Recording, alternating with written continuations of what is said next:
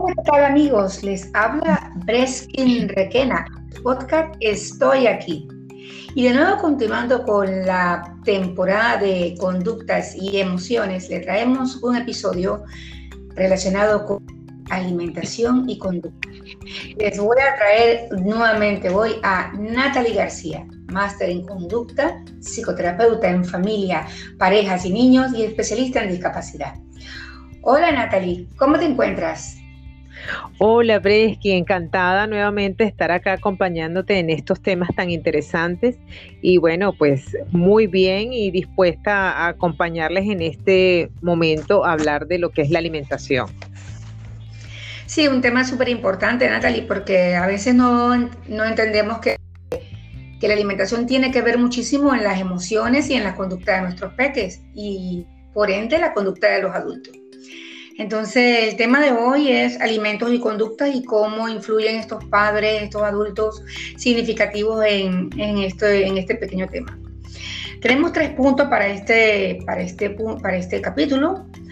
Y bueno, cómo utilizo los alimentos para distraer, para ver qué hacemos con estos pequeños. A ver, Sí, sí, ciertamente. Fíjate que es un tema bien interesante. Y si están comiendo ahorita lo que nos escuchan, pues pongan un poco más de atención.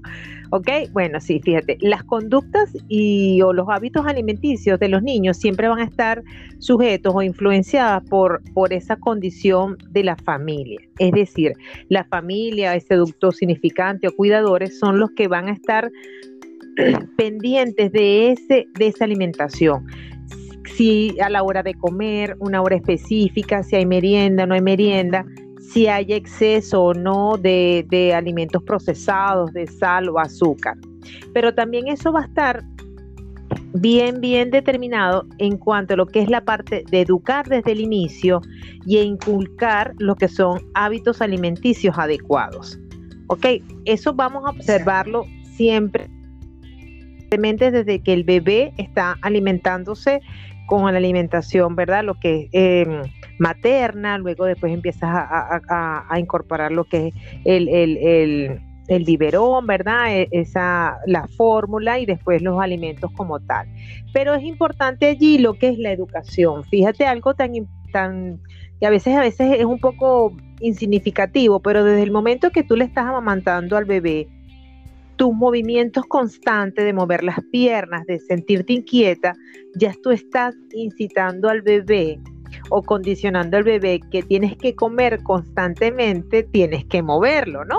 Entonces fíjate cómo eso se va, tú vas de una otra forma a, eh, asociando, exactamente, tú vas condicionando, ¿verdad? Estás haciendo un apareamiento ahí de estímulos de que justamente si el niño no estaba meciéndose, pues no come. Entonces vemos a veces pues padres que el niño, estás tú detrás del niño que esté, va corriendo y tú también detrás con, con la comida. Entonces también tenemos que primero educarnos nosotros, ver qué es lo que nosotros entendemos por hábitos y qué es lo que nosotros entendemos por conductas alimenticias, salud alimentarias, ¿ok, Bresky? Eso es importante tenerlo bien claro.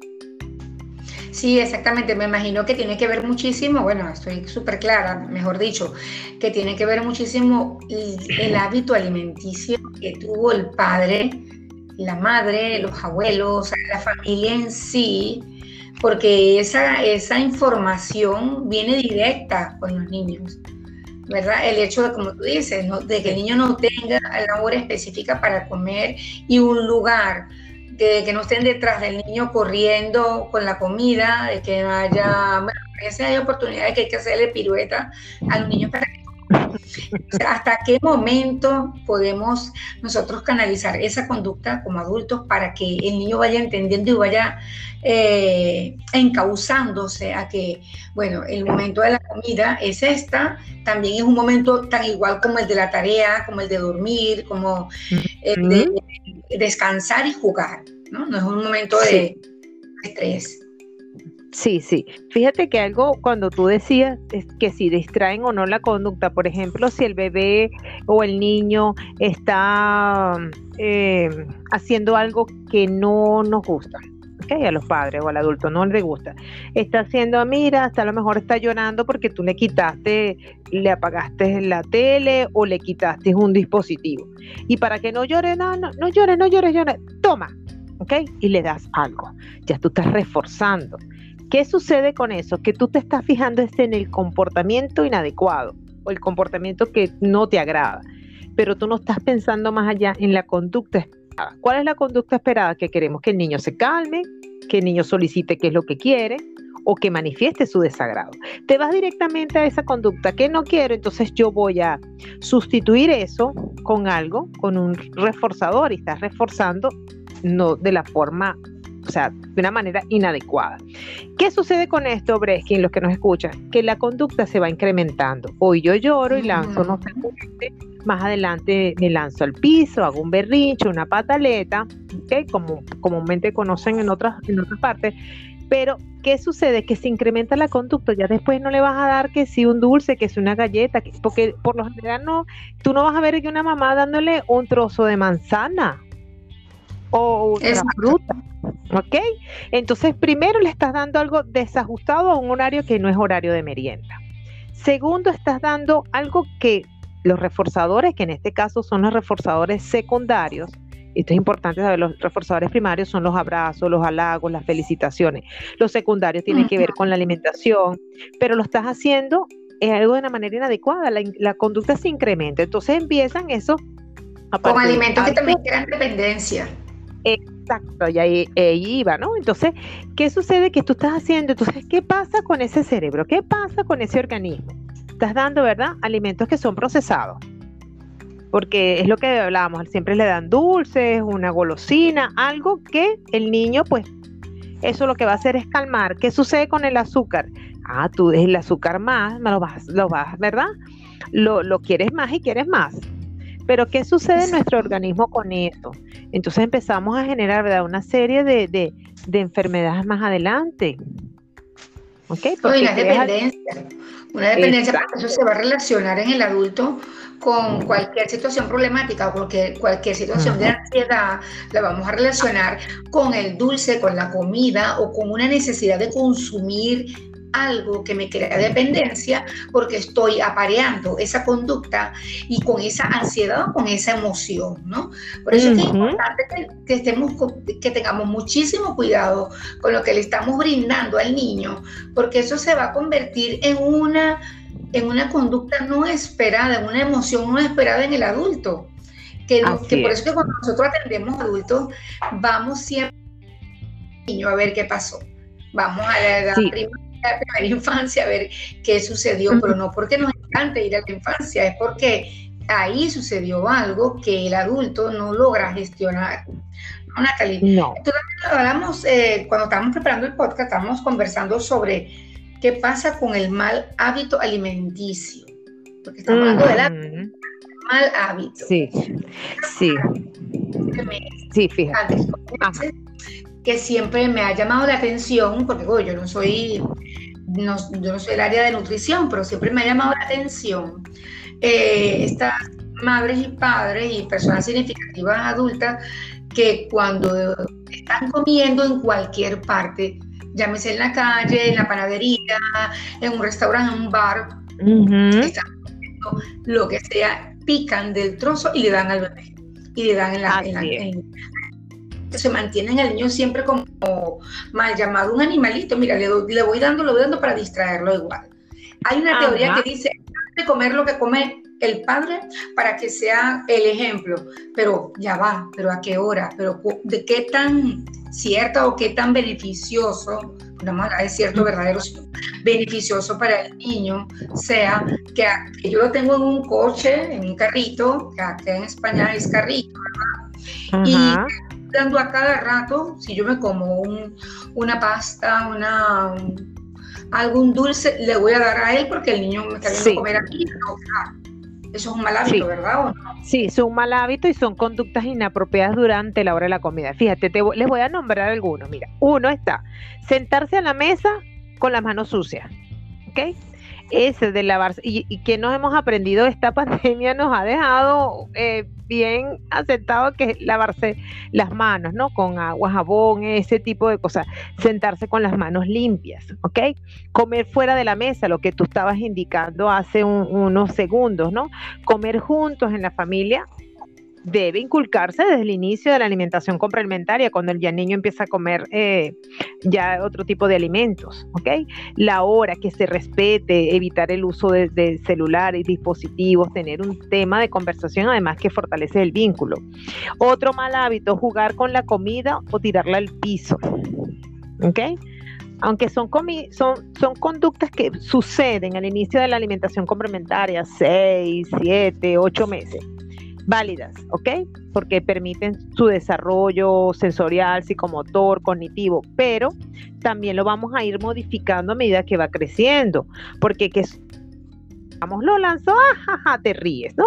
Da risa, pero entonces ya tú estás vemos otro tipo de reforzador. Entonces ya después no la lanza al piso, te la lanza en la cara, se la lanza la mascota. Entonces ese tipo de cosas tenemos que empezar a corregir para que más adelante no sea difícil hacerlo o complejo para los padres. Otro mal hábito, las rabietas, los gritos, los berrinches durante la comida, ¿ok? Entonces, e, ese tipo de, comportamientos hace también que, o las palabras, o palabras soeces, ¿ok?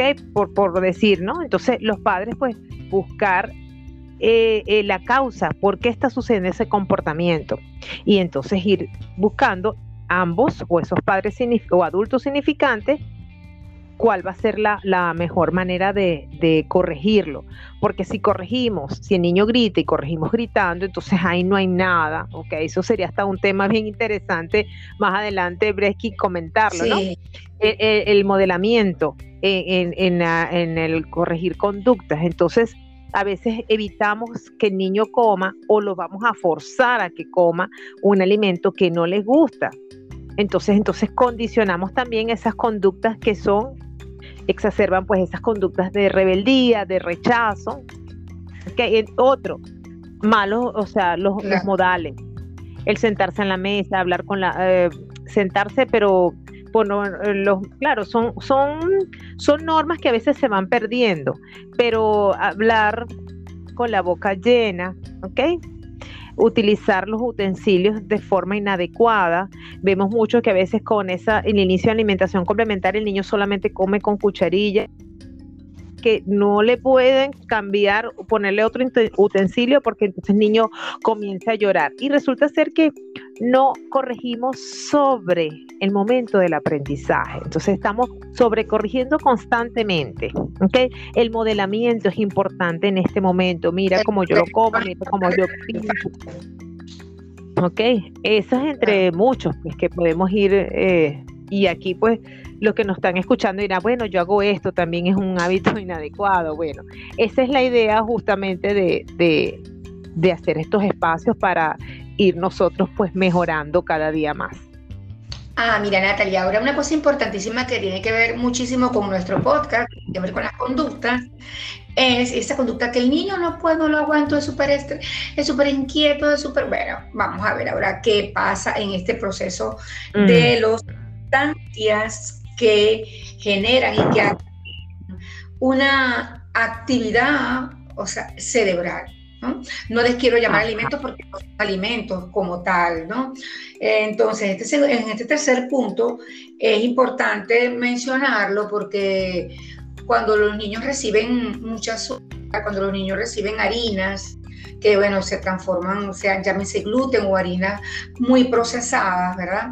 ¿Qué pasa con esa cabecita del niño? Porque hay una hiperactividad en el ah, niño, una tranquilidad, ansiedad, angustia, eh, incluso un comportamiento que el niño mismo no entiende.